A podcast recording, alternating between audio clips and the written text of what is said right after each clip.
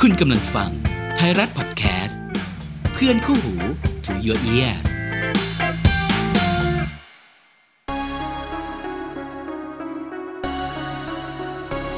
เอ็กซ์ต้าไทม์พอดแคสต์เวิร์คัพฮิสตรี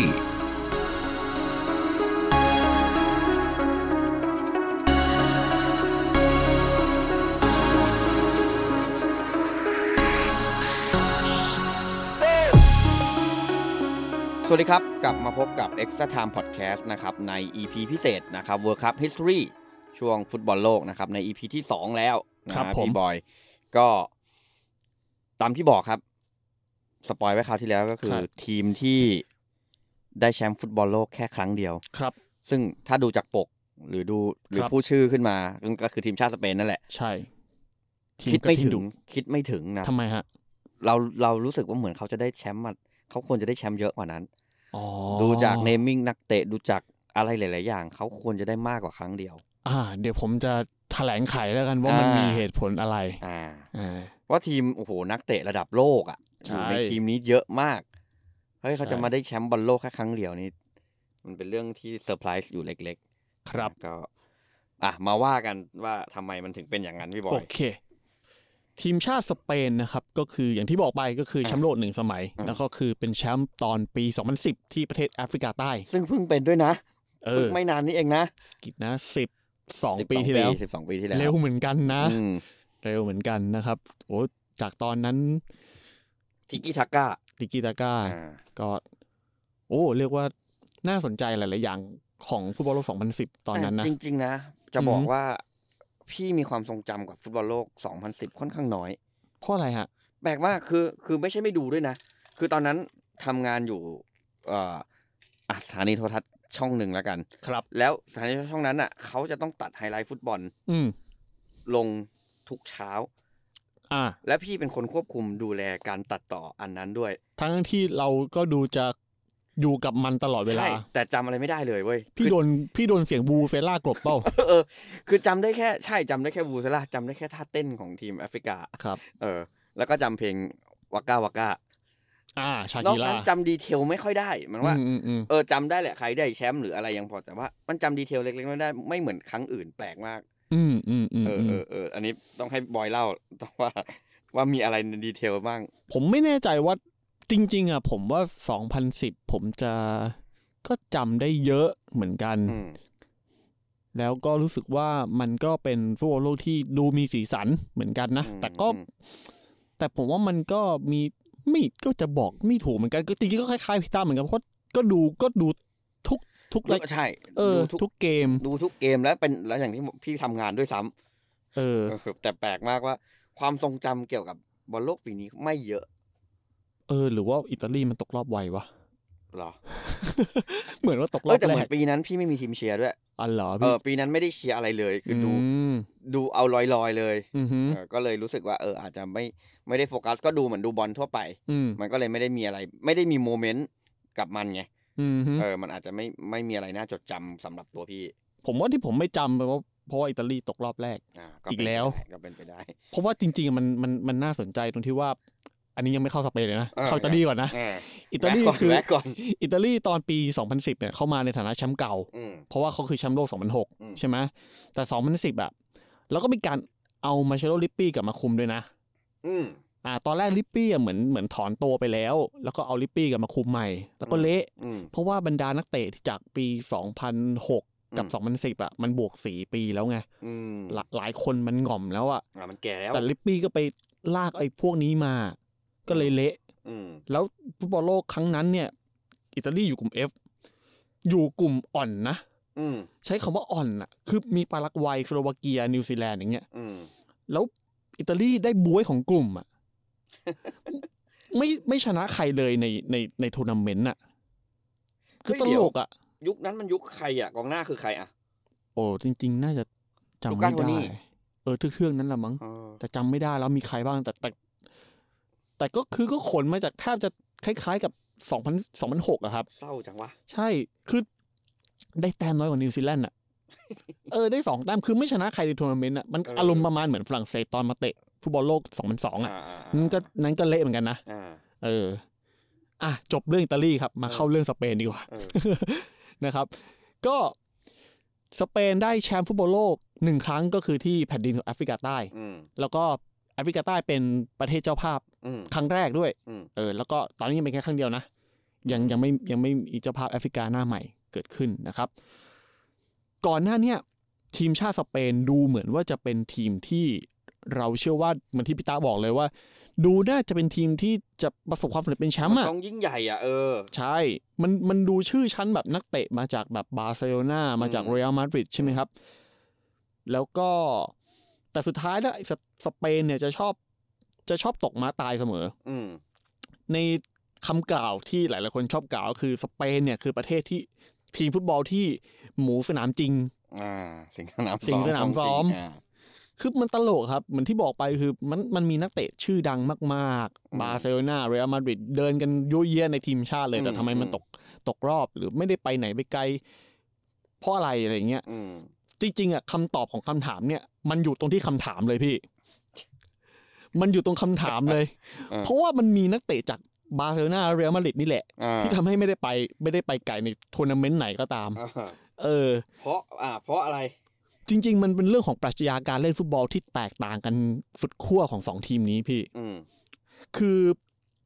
ต้องบอกว่าบาร์เซโลนาเนี่ยเขาเล่นฟุตบอลอีกแบบหนึ่ง อืม แล้วมันเล่นฟุตบอลอีกแบบหนึ่ง อ่า เพราะไอ้สองคนสองทีมเนี่ยมันมาจากแกนที่ต่างกันแล้วมันรวมกันในทีมชาติอะมันเลยเล่นมั่วซั่ว อ่า นะครับ ถ้าให้อธิบายให้เห็นภาพคือฟุตบอลของบาร์เซโลนาคือการเน้นการครองบอล อืม นะครับ แต่ฟุตบอลของเรอัลมาดริดไม่ได้เน้นการครองบอล อืม เออทำให้บาลานซ์มันเลยไม่เกิดขึ้น อืม เออ ต่อมา ฟุตบอลของบาร์เซโลนา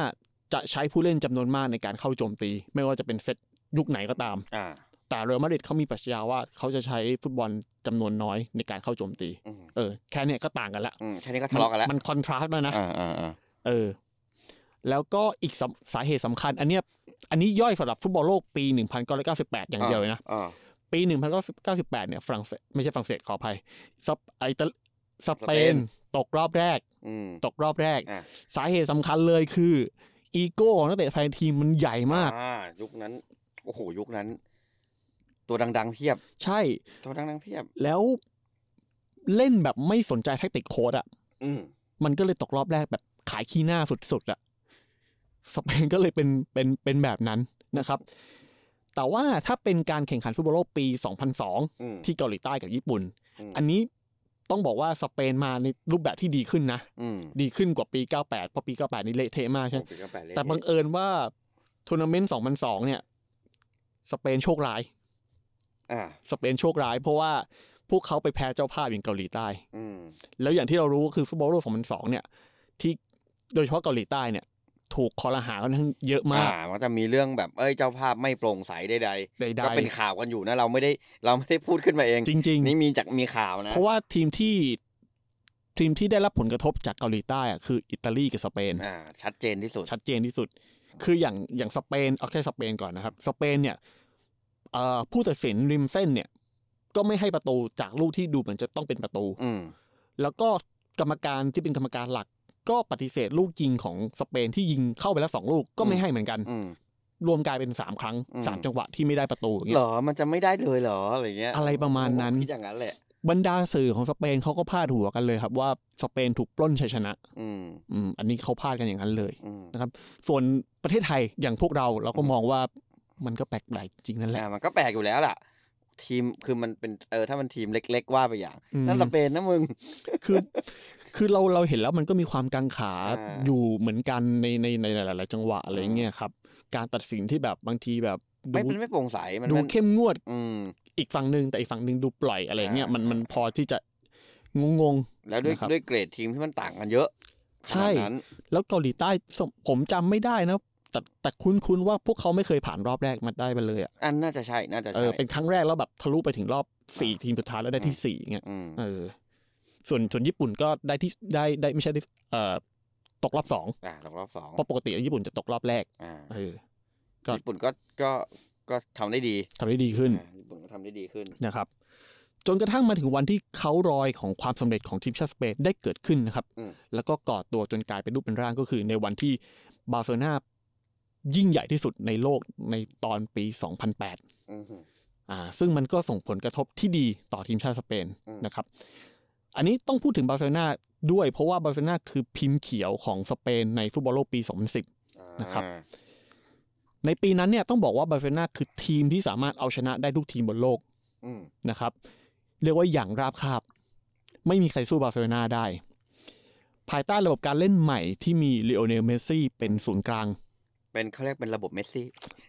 เมสซี่ นะครับ โดยที่เมสซี่เล่นฟอลส์ไน อ่า แล้วที่น่าสนใจก็คือระบบเมสซี่ที่ว่าเนี่ย อืม ครองบอลเหนือกว่าชาวบ้านเยอะ อ่า ตลอด อ่า อย่างต่ำๆมาหกสิบเปอร์เซ็น อืม อย่างมากหน่อยก็แปดสิบเปอร์เซ็น ซื้อสักอีกลูกไหมแบ่ง ให้เพื่อนเล่นบ้าง ใช่ครับ โอ้โหจะแย่งเข้าไปเล่นขนาดนั้น แล้วถ้าเราไปดูที่องค์ประกอบของบาร์เซโลนาในชุดนั้นก็ต้องบอกว่า ถ้าเราตัดหัวใจสำคัญของเมสซี่ออกไปเนี่ย อืม สิ่งที่เราจะเห็นก็คือนักเตะบาร์เซโลนาหมดเลย เท่ากับว่านักเตะบาร์เซโลนา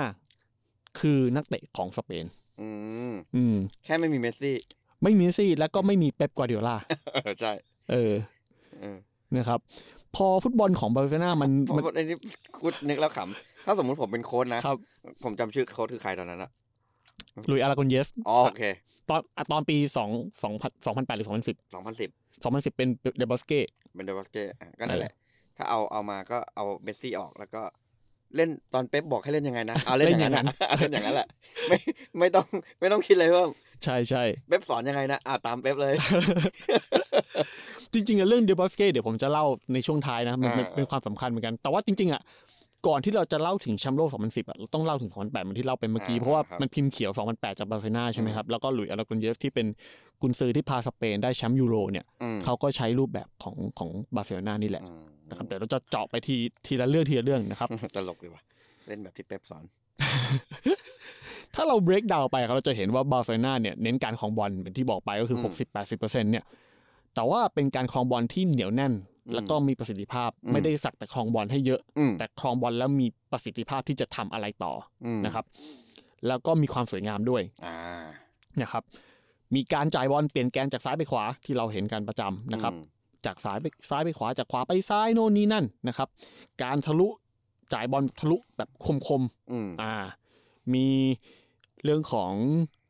นักเตะที่เป็นหัวใจในชุดนั้นก็ก็คงจะต้องบอกว่ามาจากบาร์เซโลนาเหมือนที่บอกไปก็คือการเลสปูโย เคลาดบิเก้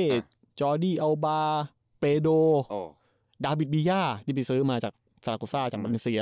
อาจากบาเลนเซีย บุ ใช่ สเกต บุสเกต อ่า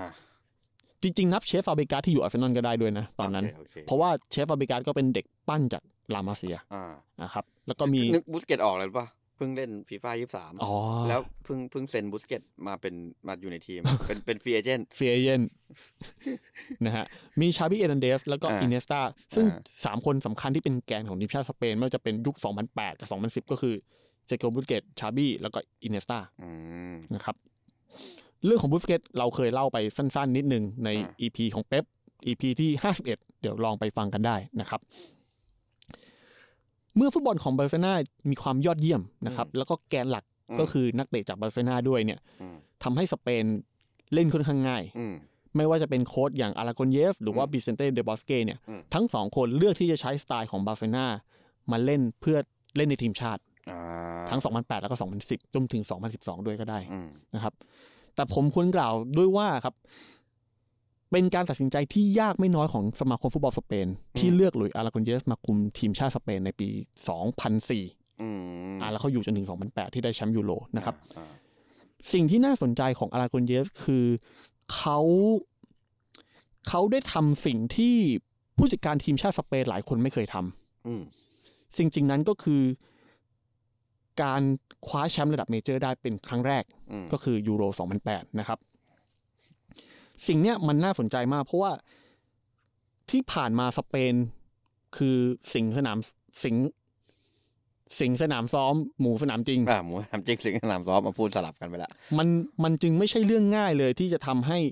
นักเตะที่ไม่เคยประสบความสำเร็จระดับเมเจอร์ทีมชาติอะ อืม มาสำเร็จได้ในฟุตบอลโลกสองเอ่อในฟุตบอลยูโร2008 อืม แต่ว่าสิ่งที่อาราโกอนเยสทำก็คือว่าเขาพยายามใส่ mindset ให้นักเตะเชื่อว่าพวกเขาจะประสบความสำเร็จได้ อ่า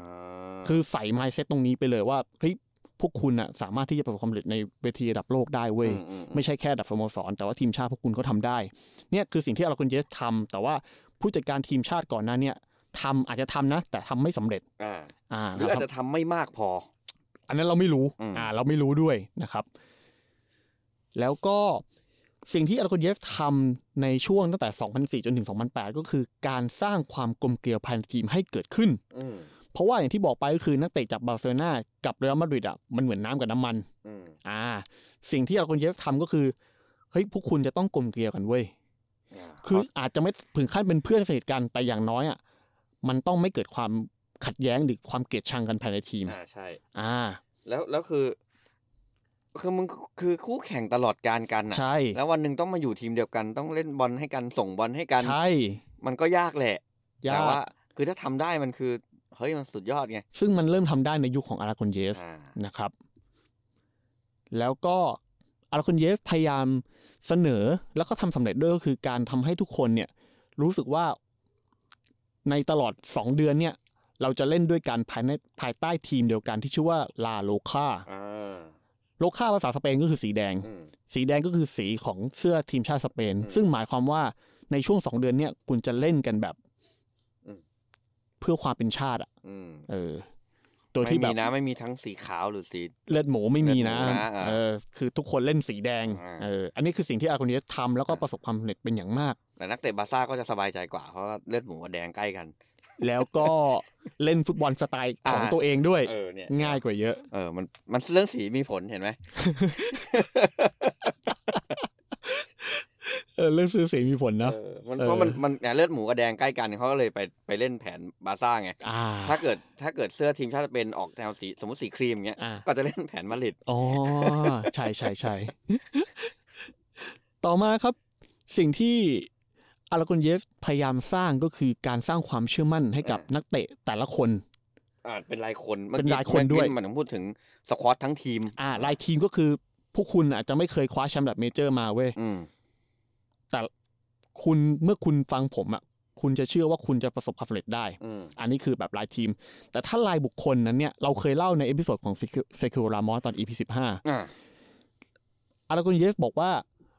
รามอสคุณสามารถเป็นกองหลังที่เก่งที่สุดของในโลกได้ อืม ซึ่งรามอสก็ฟังจนเป็นไมซ์เซ็ตแล้วเขาก็แข็งแกร่งขึ้นเป็นกองหลังอันดับ เออ หนึ่งของโลกจริง อยู่ๆก็กลายเหมือนเหมือนได้ยาดีอ่ะ ใช่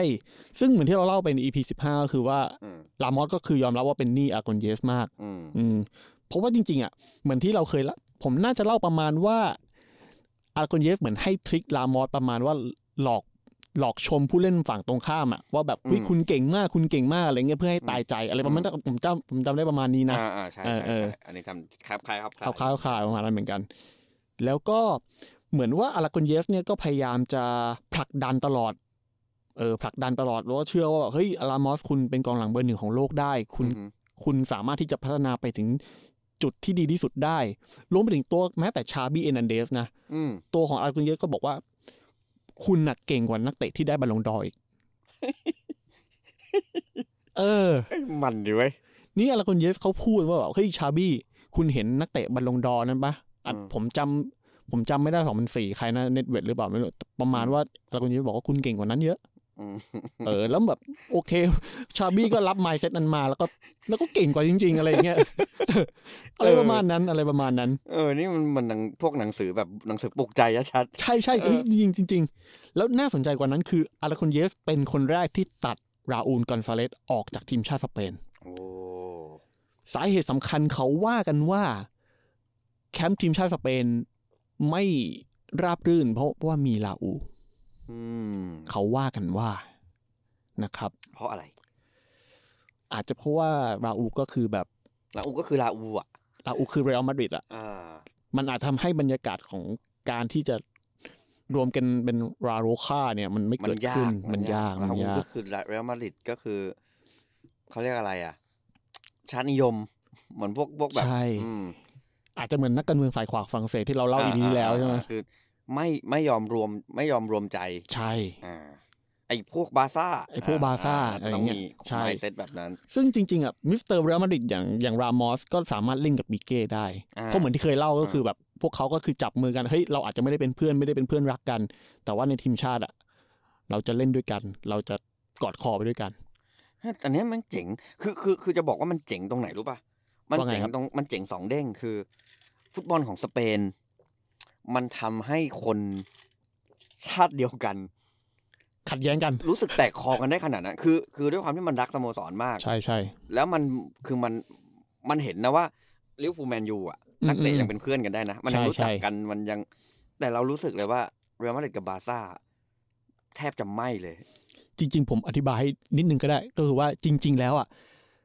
อังกฤษอ่ะก็ใช้รูปแบบของอาร์กุนเยสมาใช้กับกับนักเตะแมนยูลิเวอร์พูลนะ อ่า แต่ว่าแต่ว่าความลิเวอร์พูลแมนยูมันมันยังไม่เข้มข้นเท่านั้น เรารู้สึกนะ ทีมอาจจะเข้มข้นแต่เอาจริงๆเพอนักเตะมันก็มีความรู้จักอยู่แล้ว มันก็ไม่โหด แต่เรารู้สึกว่าบาร์ซ่ากับมาดริดนี่คือ ไม่ได้อ่ะเหมือน คือจริง ๆ มันต้องบอกว่าจริงๆอ่ะประเทศสเปนครับเป็นประเทศที่แตกแยกนะ อ่าเพราะมันมันมันแบ่งแคว้นกันอยู่แล้ว ใช่เป็นประเทศ อ่า เป็นประเทศที่แตกแยกโดยโดยโดยเนเจอร์อยู่แล้ว อืม แล้วยิ่งอย่างอย่างคาตาลันกับ อืม กับมาดริดเนี่ย อืม มันคือมันคือคนละประเทศด้วยซ้ำครับจริง ๆ อ่า คาตาลันคือประเทศเขามองว่าเขาเป็นประเทศหนึ่งด้วยซ้ำอะไรอย่างเงี้ย มม แล้วถ้าเราเรามองจากสภาพเศรษฐกิจอะจริงๆอะเศรษฐกิจสเปนที่ที่รันโดยส่วนมากจริง ๆ มันก็มาจากแคว้นกาตาลันเหมือนกัน เงินเงินโดยส่วนใหญ่อะไรเงี้ย อืมอืม หรือจริง ๆ ถ้าอย่างสกอตแลนด์ที่เขาอยากออกจาก UK ใช่ไหมเขาก็มองว่าเศรษฐกิจของ UK มันหมุนได้ด้วยคนสกอตแลนด์แต่ อืม ว่าเงินภาษีที่ได้กลับมามันน้อยอะไรเงี้ยมันก็ อืม มันทำให้เขาแบบอยากออกไปที่จะอยู่นอก UK อะไรอย่างเงี้ย มมอืมมันก็เป็นเรื่องราวของของภูมิศาสตร์ของการเมืองด้วยแหละ ใช่ใช่ใช่ซึ่งมันเกี่ยวข้องกับฟุตบอลหนึ่งร้อยเปอร์เซ็นต์นะครับ อันนี้ผมพูดเลย เพราะว่ามันคือตัวแทนไง ใช่ ฟุตบอลมันคือตัวแทนของของของที่นั้นๆน่ะ แล้วอีกอย่างอีกอย่างคือฟุตบอลมันก็คือเหมือนที่พี่บอกพี่ตาบอกแหละมันก็คือเรื่องของการต่อสู้ทางชาตินิยม อ่า เพียงแต่ว่าไม่ได้ไม่ได้ออกมาในรูปแบบของสงคราม แต่มาในรูปของฟุตบอล ใช่ เอ ก็ อ จริงก็จริงอันนี้อันนี้เป็นเกร็ดเล็กๆน้อยๆคือไอ้เรื่องการแข่งขันกีฬากระชับ ใช่ มิตรเนี่ย ใช่ ไม่มีจริง ไม่มีจริง มันคือการยิ่งทำให้แตกแยกกันเข้าไปใหญ่ เขาเรียกว่ากระชากมิตร เออ มันคือการแข่งขันอ่ะ คือคือคือเราเราเรามองว่าโอเคกีฬามันสร้างความสามัคคีใดๆมันก็จริง ไม่มี นะ ครับไม่มี แต่ว่า อืม นั่นแหละการเอากีฬามาแข่งกันน่ะ มันทะเลาะกันอยู่แล้ว มันเป็นเรื่อง ใช่ มันเป็นเรื่องการแข่งขันอยู่แล้วแล้วมันก็คือสงครามในรูปแบบหนึ่งนั่นเอง มันคือการทำสงครามที่ซอฟต์ลงมา ใช่ใช่ใช่ นะครับ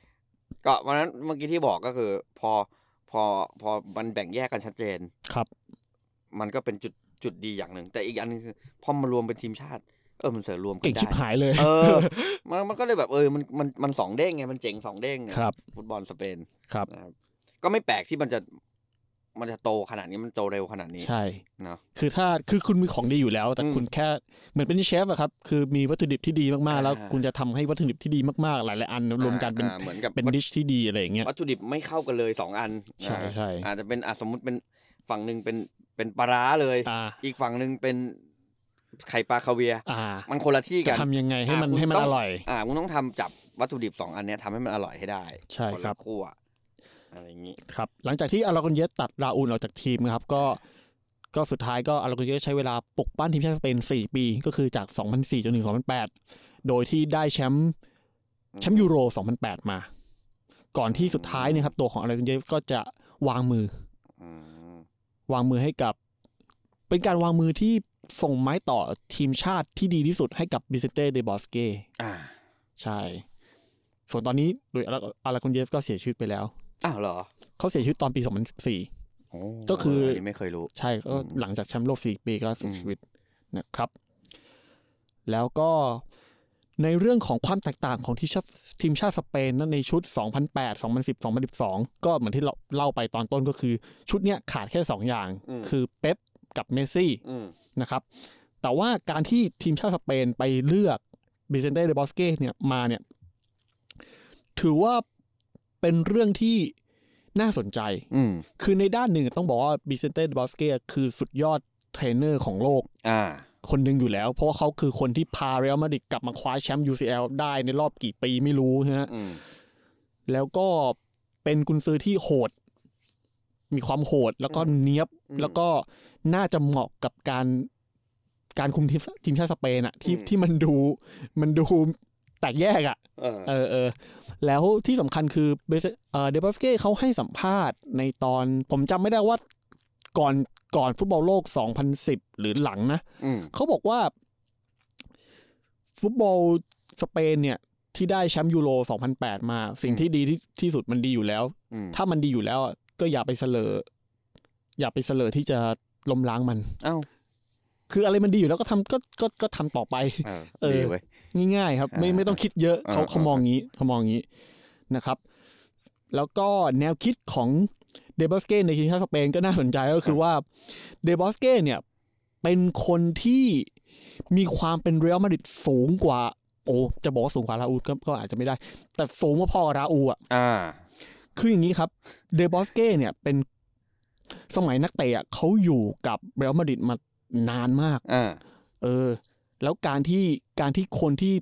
มีความเป็นเรอัลมาดริดสูงมากขนาดเนี้ยมาเล่นฟุตบอลบาร์เซโลนา อืม ผมว่าเป็นเรื่องที่น่าสนใจมาก ๆ ด้วย เออ เออ นะครับ อันนี้เดี๋ยวจะเล่าต่อไปในภายหลังแล้วกันนะครับ ในฟุตบอลโลกปี 2010 ครับอย่างที่เล่าไปก็คือ สเปนไม่มีเมสซี่ อืม อ่า เดบอสกี้ก็คิดอยู่ ว่าเอ้ยถ้าไม่มีเมสซี่เนี่ยจะทำยังไงดีวะ เออ สิ่งที่เขาทำก็คือการดันอันเดรสอินเนสตาขึ้นมาเล่นในรูปแบบของตำแหน่งคล้ายๆเมสซี่ คือมันขึ้นมาเกือบเป็นฟอลนายว่างั้นเถอะ อ่าแล้วก็ทำงานร่วมกับเปโดร อ่า กับดาบิดบียา เออ เออ ซึ่งทั้งสามคนมาจากบาร์เซโลนา อ่า ชัดเจน ก็ทำให้การเข้าใจเกมอะมันง่าย อ่า เออ สบายหายห่วงครับอย่างนี้ แล้วก็อีกในหนึ่งก็คือ เหมือนที่เล่าไปก็คือว่าสเปนก็เล่นฟุตบอลติกิตากะ อ่า ซึ่งติกิตากะจริงๆอ่ะสมัยก่อนมันเป็นแสแลงนะ อ่าเหรอ มันคือการเล่นแบบซ้ำซาก อ๋อ คือถ้าเราแกะการเล่นแบบติติกิตากะมันคือการเล่นแบบซ้ำๆอ่ะก็คือ รับบอล อ่า จ่ายบอล อืม รอบอล อืม แล้วก็รับบอล อืม จ่ายบอลรอบอลอย่างเงี้ย อืม มันคือการซ้ำซาก อืม แต่ว่ามันก็จากคำที่เป็นแสแลงในด้านที่ไม่ ใน ดี กระถีบอ่า อ่ากลายเป็น positive อืม นั่นเองนะครับ เออ นี่พูดปุ๊บเนี่ย อยากกลับไปหาดูแบบ เทปเก่าๆ ตอนเขาเขาเล่นกันอะคือไม่ได้ นะครับ อยากดูติกิตากะอะไรทั้งสิ้น อืมๆๆ อยากดูว่าตอนนั้นมันดีใจหรือมันมันยิ้มให้กันขนาดไหน วะ นักเตะนักเตะสองทีมเนี่ย ใช่ใช่ เพียงแต่ว่าไอ้ฟุตบอลแบบติกิตากะเนี่ย มันมันรีควายบางอย่างค่อนข้างเยอะ อืม หนึ่งในนั้นก็คือการต้องมีนักเตะแบบชาบี้เอเนเดสด้วยนะ โอเค คือถ้าไม่มีชานักเตะแบบชาบี้อ่ะ อืม ผมว่าการเล่นแบบติกิตากะก็ไม่สำเร็จ อ่า มีคน เออ คอยแปะให้ ใช่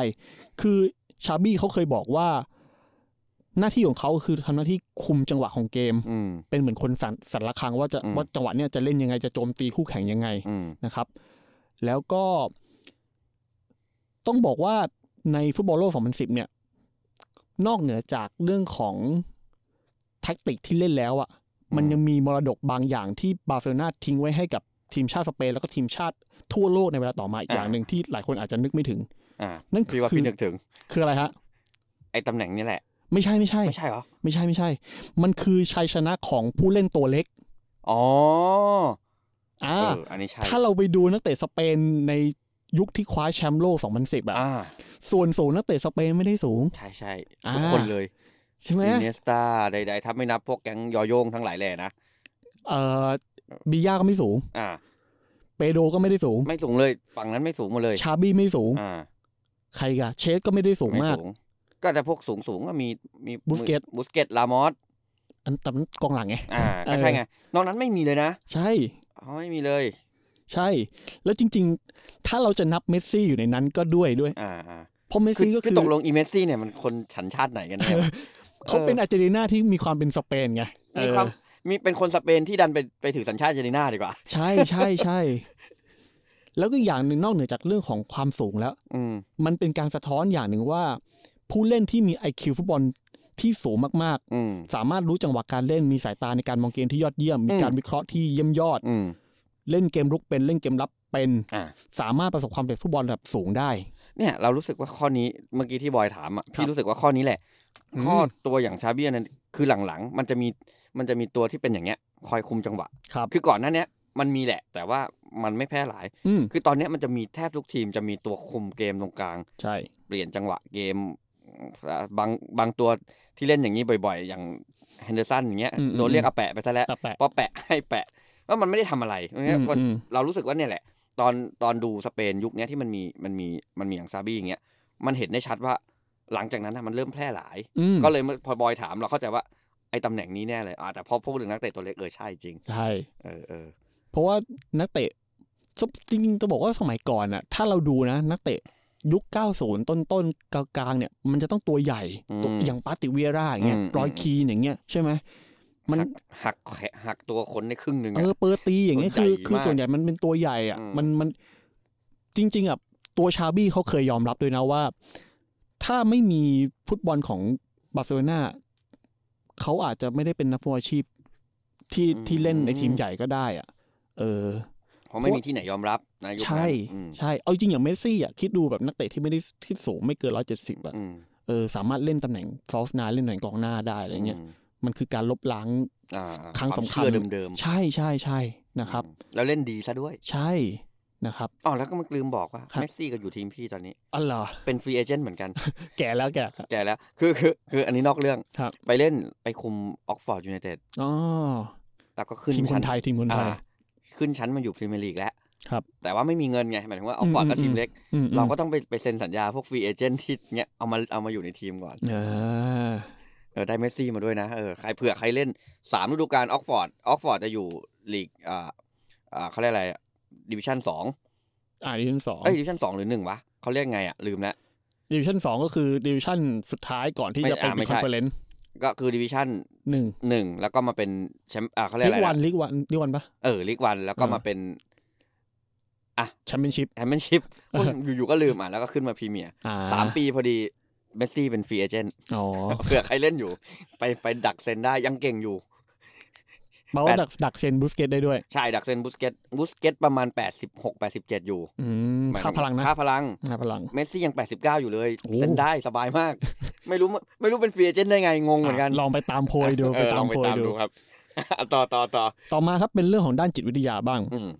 ดิเซนเต้เดบัสเก้ก็เป็นอีกคนหนึ่งที่เน้นจิตวิทยาไม่แพ้กับหลุยส์อาราคอนเยส อ่า อ่า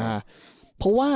สิ่งที่เขาตระหนักเลยก็คือว่าสเปนอ่ะเพิ่งได้แค่แชมป์ยูโร อือฮึ แต่แชมป์โลกอ่ะ คุณยังไม่เคยได้ อืม ความสำคัญคือเขาทำให้นักเตะอ่ะต้องคิดว่า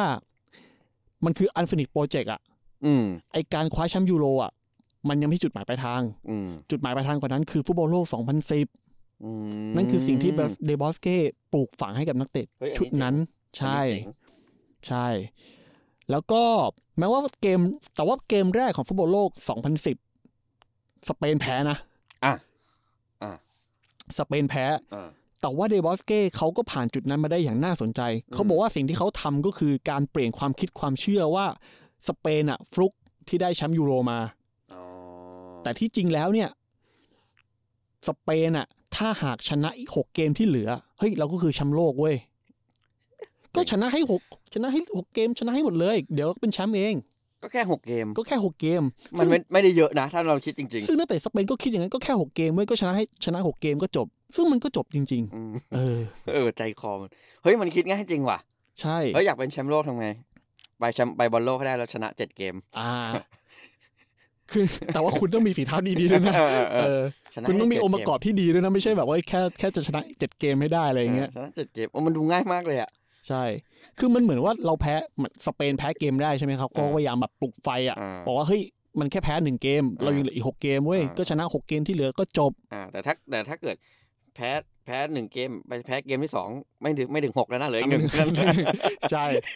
แต่บังเอิญสเปนมีองค์ประกอบที่ดีครับ อ่า ทำให้เขาชนะอีก 6 เกมที่เหลือได้ อ่า แล้วก็มุ่งสู่ซ็อกเกอร์สเตเดียมอ่า อืม ซ็อกเกอร์ซิตี้สเตเดียมในเมืองยูฮันเนสเบิร์กได้สำเร็จ อ่า นะครับ แล้วก็ต้องบอกว่า ก็คงต้องพูดอีกครั้งหนึ่งว่าฟุตบอลของสเปนที่มาไกลได้ถึงขนาดเนี้ยมันเพราะการวางโครงสร้างฟุตบอลที่ดีมากๆของบาร์เซโลนา อืม ผ่านยุคของไบรนุสมิเชล อ่า แล้วก็โยฮันครอยฟ อ่า สิ่งที่น่าตลกก็คือว่า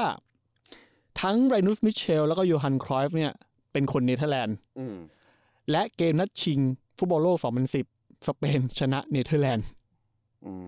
ม นั่นหมายความว่าจริง ๆ แล้วเนี่ย สเปนถ้าไม่มีเนเธอร์แลนด์ก็จะไม่สามารถคว้าแชมป์โลกได้ อืม เออเป็นคุณูปการครับ เป็นคุณูปการ อืมอืม ถือว่าเรื่องน่าสนใจเนาะ เออ คือมันดูแบบเป็นเดสตินีที่แบบ เออ แ ว่ะ ปลกๆอ่ะ เออเออพอมานั่งคิดแล้วมันมันโยงกันมั่วซั่ว ใช่ ดี เพราะจริงๆอย่างไรนุสมิเชลเขาเป็นคนวางโครงสร้างบาร์เซโลนาไว้ก่อน อ่า เป็นขั้นแรกเลยนะปฐมภูมิเลยลานุยมิเชลเนี่ยต่อมาเป็นตัวของโยฮันครอยฟ์ อ่า อ่า พอเป็นยูฮันครอยฟ์เสร็จปั๊บเป๊ปอะที่เป็นลูกศิษย์ของของ อ่า ยูฮันครอยฟ์อะ อ่า มาสร้างสเปน อ่า เออมาสร้างบาร์เซโลนา อ่า เออแล้วก็อาร์เตคุนเยสกับบิเซเต้เดบอสเก้ก็มาเขาเรียกว่า มามาข เก็บ โมย เกี่ย ต่ ว อเออ เอ้ยอยากใช้คำว่าขโมย อ๋ออ๋อโทษโทษโทษ เก็บเกี่ยวเก็บเกี่ยว เออ น่าสนใจเนาะ ก็เป็นก็เป็นฮอลแลนด์ อืมแล้วเป็นคือต้องต้องบอกว่าคนทีมชาติสเปนอะติดหนี้คนฮอลแลนด์ คนเนเธอร์แลนด์เออ ที่ใครเวิร์ด ก็เคยอยู่บาร์เซโลนาด้วย เออ นี่พยายามนึกอยู่ เอ นะฮะ อ เพราะว่าเนี่ยมันก็ เออว่ะ อืม เออมันมันมันมันมีมันมีผลเกี่ยวข้องเกี่ยวเนื่องกั ใช่ ไม่น้อย แล้วก็ถ้าเราดูองค์ประกอบอื่น ๆ อีกนะ นอกเหนือจากตัวของโค้ชของนักเตะของโครงสร้างฟุตบอลที่มาจากบาร์เซโลนา อืม หลังปี 2004 เป็นต้นมาครับ เราจะเริ่มเห็นการอพยพของนักเตะสเปน มาค้าแข่งในฟุตบอลที่ดีที่สุดในโลกก็คืออังกฤษ อืม อ่าอย่าง2004เนี่ยต้องบอกว่าราฟาเอลเบนิเตสขนนักเตะสเปนมาอยู่ลิเวอร์พูล อ่า จนกลายเป็นลิเวอร์พูล อะไรก็ไม่รู้ เวอ อ่ะ ร์ชันสเปนอ่ะ เออ ใช่ไหม แต่แต่ไม่ได้ขนตัวท็อปมาเลยนะ ขนอะไรมาก็ไม่รู้ แต่ได้บอลบอลยุโรปไง เออเออเออ ได้บอลยุโรป หลังจากนั้นก็มีเชลซีที่ไปเอาบรรดานักเตะสเปนมาเยอะเหมือนกันแมนซิตี้ก็เยอะ อ่า เออเพราะมีเป๊ ป อ่ามีเป๊ป ใช่ใช่ ตอนขนมามีหลุยส์กาเซียคนเดียวตอนลิเวอร์พูลอ่ะที่ เท่เลย เออที่ดูเข้าท่าเข้าทางนอกนั้นก็ประสบความสำเร็จมั่ง ประสบความสำเร็จมั่ง เออ จะว่าไปผมลืมเล่าเรื่องของเดบัสเก้ไปนิดนึง อ่า คือเมื่อกี้ผมบอกว่าเดบัสเก้คือคนที่เป็น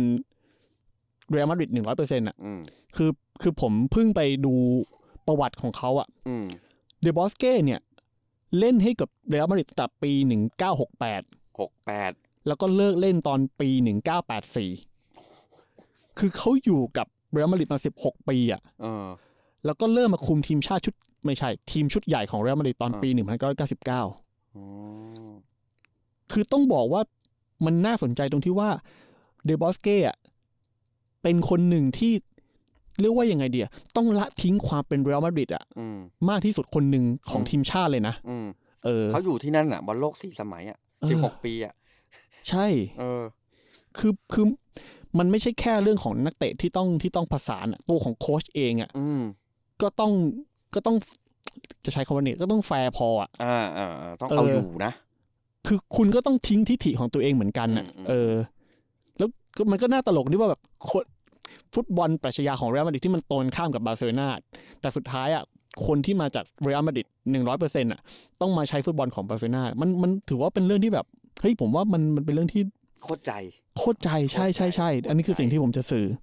แล้ว เออ พยายามจะนึกอยู่ว่า เขาต้องคุยกันยังไง เขาต้องแบบ โมดิเวตตัวเองยังไงด้วยอ่ะ อืม เออมันมีหลายอย่างมากเลย คือผมเลยคิดว่าจริง ๆอ่ะความการคว้าแชมป์ของสเปนอ่ะมันก็สุดยอดเหมือนกัน คือ ถ้าบอกว่าฝรั่งเศสมันมีความ diversity ใช่ไหม อืม ของสเปนนี่มันคือ ความมีชาติพันธุ์เลยมั้ง ความแตกต่างแบบสุดขั้วอะไรอย่างเงี้ย อืมอืมอืม คือเป็น politics สุดๆเหมือนกันน่ะ อ่าอ่า เออ ก็คือแต่คนละขั้วกับ แต่คนกัละบฝรั่งเศส ใช่ใช่น่าสนใจมากคือแบบผมผมตอนทำสคริปต์ไปก็เลยแบบเฮ้ยชอบมากเลย มันมัน มันสุดยอดนะ ม เออ ม หาคำเปรียบเทียบยากเหมือนกันนะครับ นั่นแหละครับก็ แล้วก็ยังมีเรื่องของเดวัสเก้ก็ช่วยประสานความเป็นเรอัลมาดริดกับบาร์เซโลนาให้มันกลมเกลียวกันของรามอสกับปิเก้ด้วย อืม เออก็ก็ถือว่าเป็นหนึ่งในเครดิตของของของเดวัสเก้เหมือนกัน อืม เออ นะครับ ก็ประมาณนี้เนาะ ม ป ประระมาณมาณนี้ นี่ก็เยอะแล้ว นี่ก็เข้มข้นเหลือเกิน กระทิงดุของเราดุสมชื่อ เออ จริง แต่ว่าอันนี้ผมเสริมนิดนึง อืม จริง ๆ อ่ะ ผมรู้สึกว่าสิ่งที่สเปนทิ้งเลกาซีไว้ทั้งหมดอ่ะ อ่า แล้วทีมชาติทีมอื่น ๆ มาหยิบใช้นะ อ่า แต่ผมยังรู้สึกว่ายังไม่มีทีมไหนที่ที่สามารถลอกเรียนฟุตบอลของสเปนและบาร์เซโลนาได้ อืม เออ จะมีก็แค่แมนเชสเตอร์ซิตี้ที่มีเป๊ปกวาร์ดิโอลาเท่านั้นเอง อ่ามันก็ไม่ได้ลอกไง ก็มัน ของ คือ ตัว เป๊ป เอง ไง เออมันก็เอามา คือก็เลยหมายก็เลยจะสื่อว่าจริง ๆ แล้วอ่ะการจะลอกเรียนฟุตบอลแบบบาร์เซโลนากับทีมชาติสเปนอ่ะ มันต้องเอาคนข้างในอ่ะ อืม มาออกข้างนอก เออใช่ เออ ใช่ใช่เพราะฉะนั้นอ่ะมันก็โอเคมันอาจจะไม่มีเป๊ปไง แต่มีนักเตะเกินกว่าครึ่ง ครับ ยังไงมันก็มาอยู่แล้ว อืม คือคือถ้าเกิดเป็นเดวัสเก้ก็มาเอาปล่อยมันวิ่งเล่นกันก่อน เออ อ่าอย่างนั้นนะถูกแล้ว ไม่ต้องทำอะไรแล้ว นะครับ อ่าก็เป็นอีพีอีพีของกระทิงดุที่ดุสมชื่อแน่นเนื้อหาค่อนข้างแน่นอยู่แล้วนะครับ แล้วก็อีพีต่อไปยังไงพี่บอย ยังไม่ได้เขียนเลยอะ ยังไม่ได้เขียน ยั ใช่ไหม ไม่ได้เขียนแต่ว่าก็ก็น่าจะเป็นทีมชาติที่ได้คว้าแชมป์โลกหนึ่งสมัยเหมือนกัน อ่า เขามีโปรเจกต์ฟุตบอลโปรเจกต์หนึ่งที่ที่พยายามจะไปให้ถึงแชมป์โลกสมัยที่สองให้ได้ โอเค โดยที่ผมสปอยนิดนึงว่าโปรเจกต์ฟุตบอลนั้นเนี่ยมันคือการเอาส่วนผสมที่ดีที่สุดของทีมชาติฝรั่งเศส อืม ทีมชาติสเปน อืม ทีมชาติอิตาลี ทีมชาติเยอรมนี อืหื มาอยู่ในประเทศของตัวเอง โอเค ยากจังวะ อืมซึ่งจริง ๆ อันเนี้ยผมตั้งใจว่าจะเล่าใน After Time Podcast EP 66 อ่า มีตัวเลขด้วยนะ อ่า 66 แต่ว่าขอหยิบมาเล่าใน World Cup History เลย อ่า นะครับ ก็ ก็น่าจะเป็นโปรเจกต์โฮมคัมมิ่งของอังกฤษนั่นแหละ เออ ก็เฉลยไปเลย ก็ได้ แหมมาสักขนาดนี้นะก็ทีมชาติอังกฤษนะครับจะคุยเรื่องของทีมชาติอังกฤษกับโปรเจกต์ที่เรียกว่าโปรเจกต์ DNA อ่า อืมเออไม่ใช่โปรเจกต์ DNA ขออภัย England DNA โอเค อันนี้ขโมยชัดๆอิงแลนด์เดนเอเนี่ยขโมย ขโมย ชัดๆ ครับขโมย แซวเลย นะครับ อ่า ไม่เป็นไร ก็ถือว่า ผมก็หลุดหลุดไปแล้ว เออ หลุดหลุดโฮมคัมมิ่งเออว่ะมันนึกออกทั้งหมด คือเมื่อกี้นึกถึงเลข 66 นึกถึงเทรนด์อเล็กซานเดอร์อาร์โนจะแวะไปแซวเฉย ใช่ใช่ ๆก็เลยอ่ะก็ก็ถือว่าเฉลยไปเลย ก็ แล้ว เดี๋ กันยวถ้า EP 66 เริ่มขึ้นมาเมื่อไหร่ก็อาจจะเล่าเรื่องเทรนด์นั่นแหละ อืม นะครับ ก็เรามาลองฟังกัน ผมว่าจริง ๆ น่าสนใจ เพราะว่าเป็นทีมป๊อปปูล่าอยู่แล้ว ครับ นะครับ ก็โฮมจะอ่าฟุตบอลจะคัมมิ่งหรือเปล่า หรือเปล่า อืม ก็มาลุ้นกันอ่ะเหนื่อยยากคิดว่ายากปีนี้ก็ยังยากอยู่ดี อืมแปลว่าพี่ต้าจะเชียร์จะเชียร์ทีมชาติอังกฤษใช่ปะ ไม่ครับ จริง ๆ บอกบอกได้เลยเหมือนกัน เพราะว่าในอีพีนี้พูดถึงประเทศนี้ไปแล้วก็คือเนเธอร์แลนด์ผมเชียร์เนเธอร์แลนด์ทุก อ่า ปี เนเธอร์แลนด์ ทุกทุกทุกฟุตบอลโลกรวมถึงยูโรมักจะเป็นเนเธอร์แลนด์ ซึ่งเนเธอร์แลนด์ก็เพิ่งได้กลับมาฟุตบอลโลกสักที ใช่ ก็ไปตกรอบเล่น ๆ มาสอ ไป งปี ตกรอบ สอง ไป สมัยสองสมั คื ย อคือมีอยู่ปีหนึ่งอ๋อเออว่ะมันมีปีหนึ่งปีนั้นก็มันไม่ได้ไปหรือเปล่า ตกรอบเล่น เออ ก็เลยไม่ค่อยได้ดูบอลบอลโลกไม่ค่อยได้เชียร์เพราะจริงๆไม่ได้เชียร์อะไรเลย คือพอพอพอไม่ได้เชียร์ฮอลแลนด์ก็มักจะแวะไปอาร์เจนตินา ๆ แต่ก็ไม่ใช่ใช่ไหม เออแต่ก็มันก็ไม่ได้ไม่ได้สุดอ่ะ อ่า เออเราก็รู้สึกว่า อ่ะยังไงเราก็อยากเชียร์ฮอลแลนด์แล้วก็ยิ่งปีนี้อ่ะมีมี Van Dijk มีเวอร์จิฟันไดก็น่าจะแฮปปี้ขึ้นในการเชียร์มีตัวทีมของเรา อืม ทีมเชียร์ของเราอยู่ เมื่อก่อนมันเป็นเดอะคงเดอะเขามันก็ ไม่ค่อยเชียร์ไม่ ติดบ้างไม่ติดบ้าง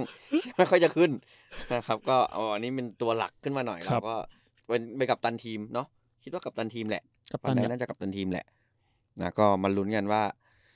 อ่ะทีมเชียร์ของผมจะไปได้ไกลแค่ไหน ครับ นะครับ ก็ยังไงก็อีพีนี้ก็ฝากกันไม่เท่านี้ เจอกันทุกอ่าเจอกันทุกวันเสาร์บ่ายสองเหมือนเดิมนะครับ อาจจะมีติดติดขัดขัดๆบ้างนะเจ้า เออ เราไม่ได้อัดหลายเทปมันมีเอ๊ะมีมีมีการแบบจำสคริปต์ในช่วงช่วงเปิดรายการปิดรายการไม่ค่อยได้นะก็ก็ขออภัย จ กัน ริ ไว้ ง ต ๆผ ร ม งนี้ ผมก็ติดขัดเหมือนกันในการ เออ เล่าเหมือนกันแบบไม่ เออ ไม่ได้คุ้นกับการเล่ามาสักระยะหนึ่ง เออ มันหายไปสักพักเหมือนกันนะ เออ เออก็นั่นแหละครับ ก็ยังไงก็ฝากเราเหมือนเดิมนะครับ ทุกวันเสาร์บ่ายสองนะก็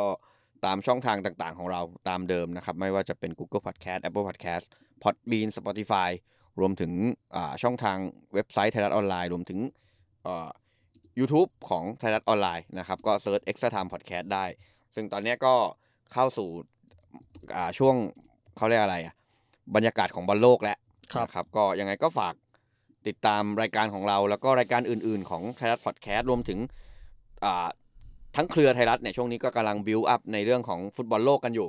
ครับ ก็ติดตามกันได้นะครับ มีแคมปงแคมเปญใดๆก็ลองติดตามกันดู ตามเว็บไซต์ไทยรัฐออนไลน์ หรืออะไรก็ตามเกี่ยวกับไทยรัฐของเราก็มีแคมเปญให้ร่วมสนุกสนับสนุนกันได้หลาย ๆ ทางนะครับ ก็ยังไงก็ฝากกันไว้ด้วยสำหรับ อ่าฟุตบอลโลกในปีนี้ก็หวังว่าจะกลับมาคึกคืนคึกคักกันนะครับ ก็ปีนี้จัดปลายปีแปลก แปล ๆ ก เออแปลกๆนะครับ เป็นบอลโลกที่มากับอากาศหนาว ๆหแล้วนาวไหม จริงๆ ไม่รู้ พอมันเตะปลายปีอ่ะมันมีนักฟุตบอลจำนวนมากไม่ได้ไปบอลโลกแล้วเพราะเจ็บ อ่าใช่ใช่ใช่ เพราะว่ามันมันเตะช่วงกึ่งกลางของฟุตบอลลีกไง อืมอืม แล้วนักเตะบางคนก็แบบไปสู้ สู้บอลลีกสนัก สู้บอล หน่วง ลีกแล้วหน่วง เอ ๆ อ ใช่ หลาย ใช่ คนหลายคนลิเวอร์พูลเนี่ยหลายคนเลย อืม นะครับก็อ่ะก็ติดตามดูฟุตบอลให้สนุกแล้วกัน ช่วงนี้ก็เตรียมตัวเตรียมพร้อมเข้าบอลโลก ครับ นะครับ ก็ดูแลสุขภาพด้วยอากาศหนาวแถมนอนน้อยนี่ระวังเป็นหวัดไม่สบาย ยังในจะโควิดอีก เอ อไหนจะโควิดอีกนะครับก็ยังไงก็ฝากติดตามพวกเราด้วย แล้วก็ดูแลสุขภาพด้วยอย่างที่บอกครับสำหรับ EP นี้ก็ลากันไปก่อน สวัสดีครับผม สวัสดีครับ